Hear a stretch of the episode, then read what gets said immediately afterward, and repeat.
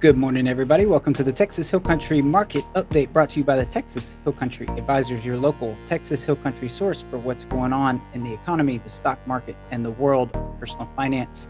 We are your co hosts, Andrew Gay and Gilbert Pies, local independent financial advisors right here in Kerrville, Texas. Uh, it is almost 9:30 a.m. here in the beautiful Texas Hill Country. Got a few things to run over with you this morning as far as the markets are concerned, so let's jump right to it.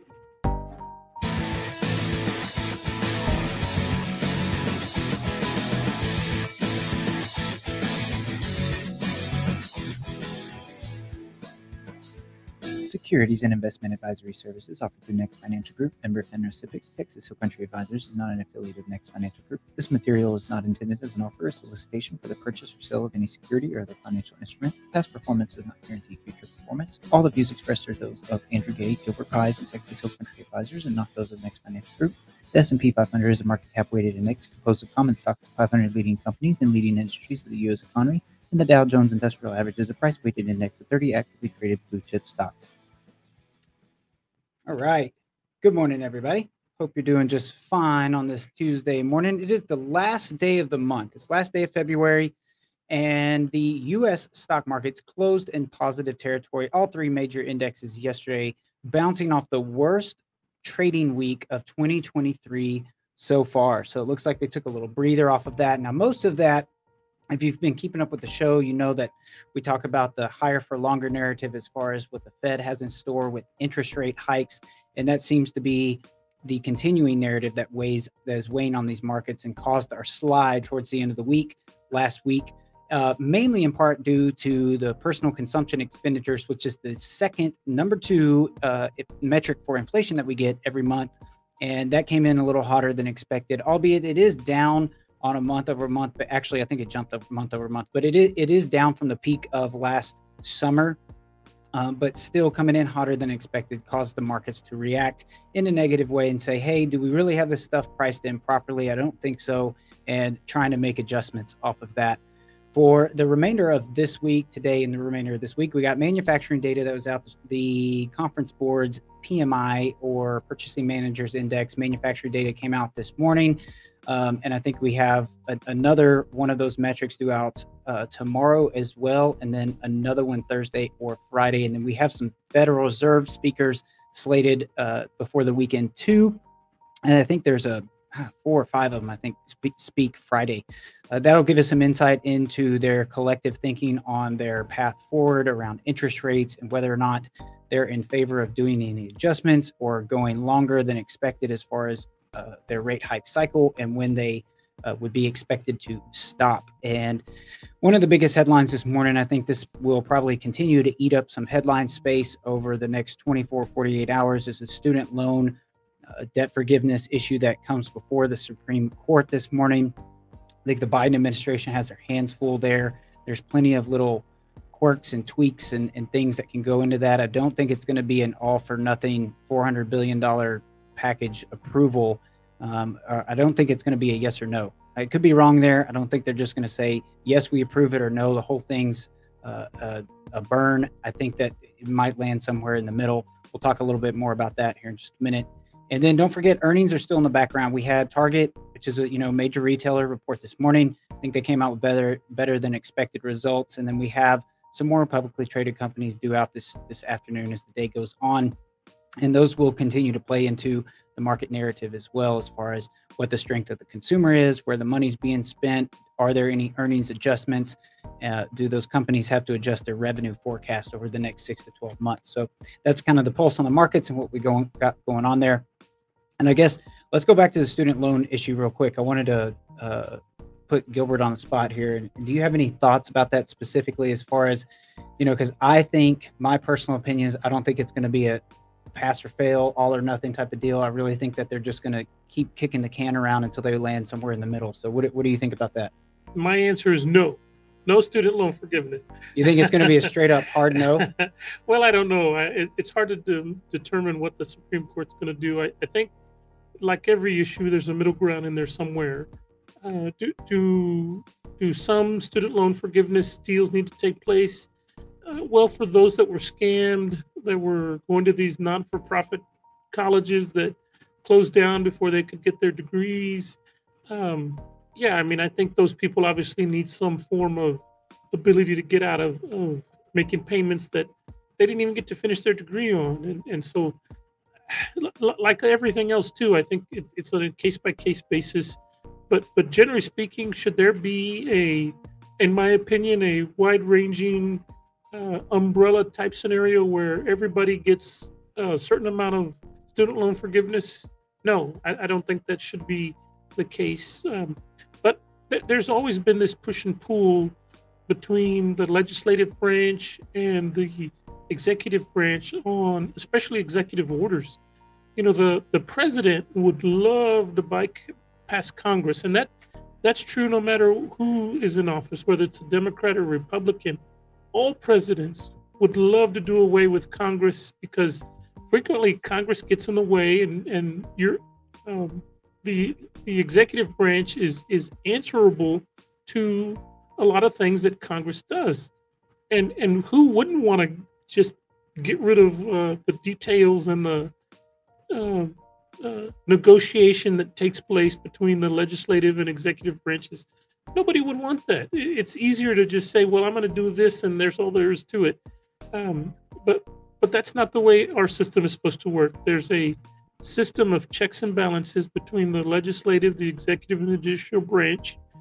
They're all supposed to keep each other in check, and and uh, ultimately, the American people, media, um, we are the check and balance ultimately on all of those other uh, on the government, whether it's it's local, state, federal, what have you.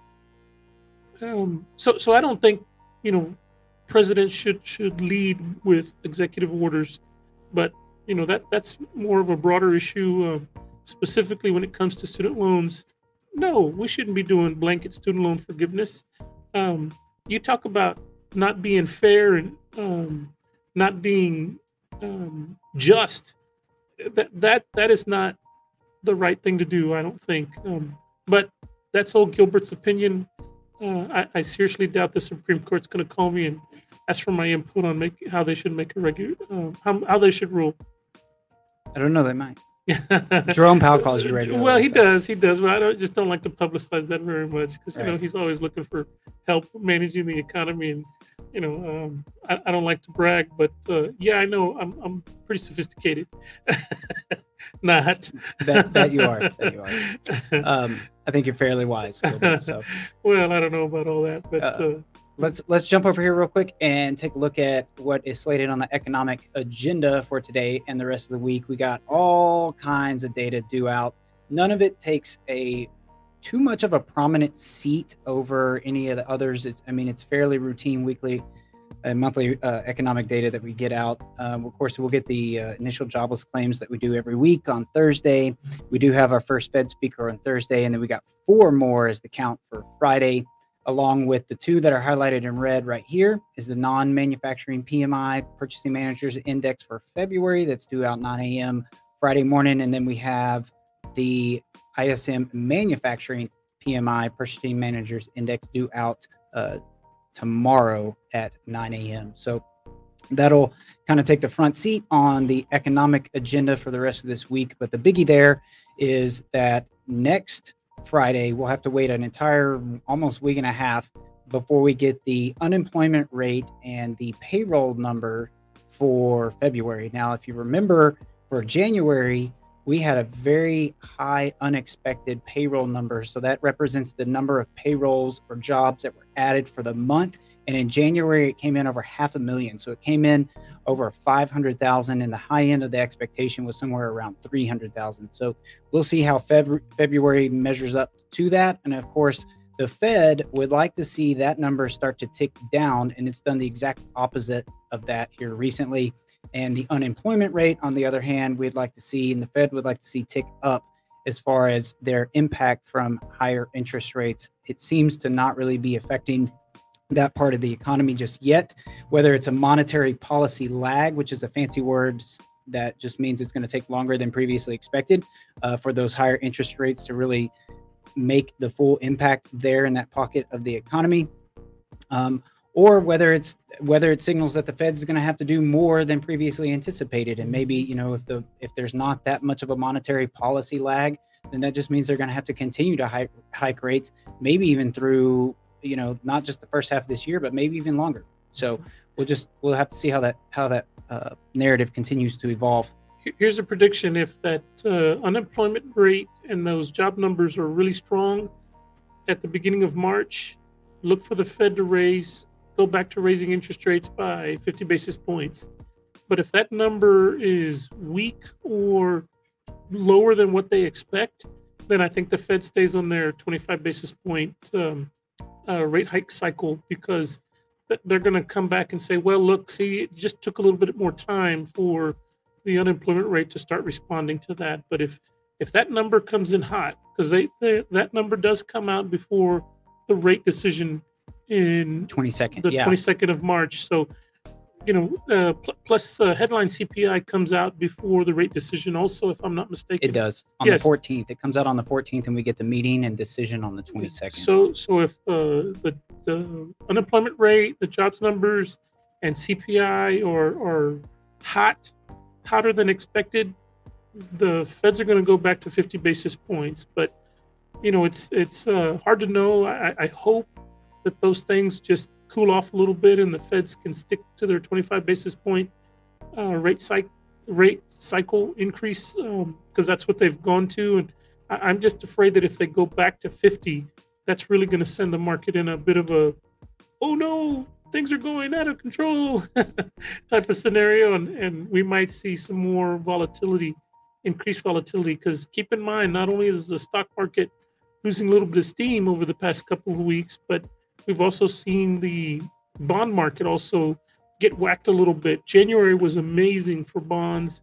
Uh, we were seeing yields go down dramatically, but over the past couple of weeks, we've seen yields jump back dramatically quite a bit. In fact, the 10 year treasuries, um, well, it was headed to 4%, but it, it's uh, stopped short of that. But it's it's still pretty close to it's 395 Sure is. Yeah, yeah three three ninety five. Yep, on the ten year, and you know, a few weeks ago it was headed to three.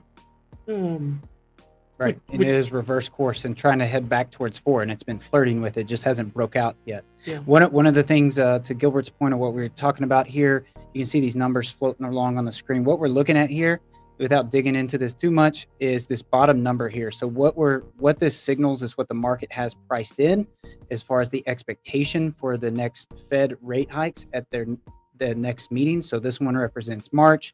This is may june july so forth okay? So what we're looking for here is when they're going to stop.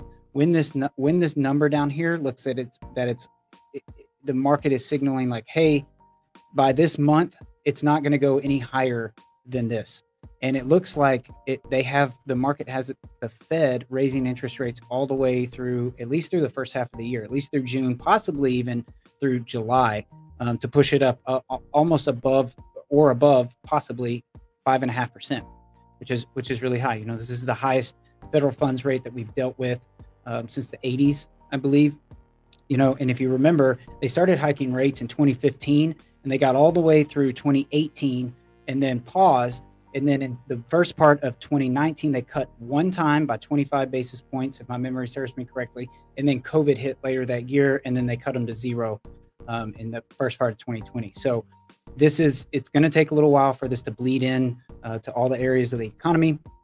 Um, and the Fed's just going to have to keep watch on that and make sure that they don't do too much too fast which I think is a very bold prediction of you to say that they might go back to 50 basis points mm-hmm. because even I don't think that they would, but even between the two of us, if if it's not if it's not a decision that they do go back to do half a percent increases, they still are probably going to talk about it. We had two Fed mem- members the week before last talk about throwing the 50 basis point or half a percent rate hike back on the table, and neither one of them were voting members of the current Fed FOMC, but you know the the conversations are out there. And of course it is a collective. There's um, you know i think it's nine member nine or 12 members however many there are that vote on it. And there will be discussion about that. I do agree with that. I think that definitely will come back into light into focus if that's the case if those job numbers are way hotter than expected. And Uh, last but not least, let's look over here on the right hand side. You can see what the markets are doing this morning. The Dow and S&P are slightly negative, with the Nasdaq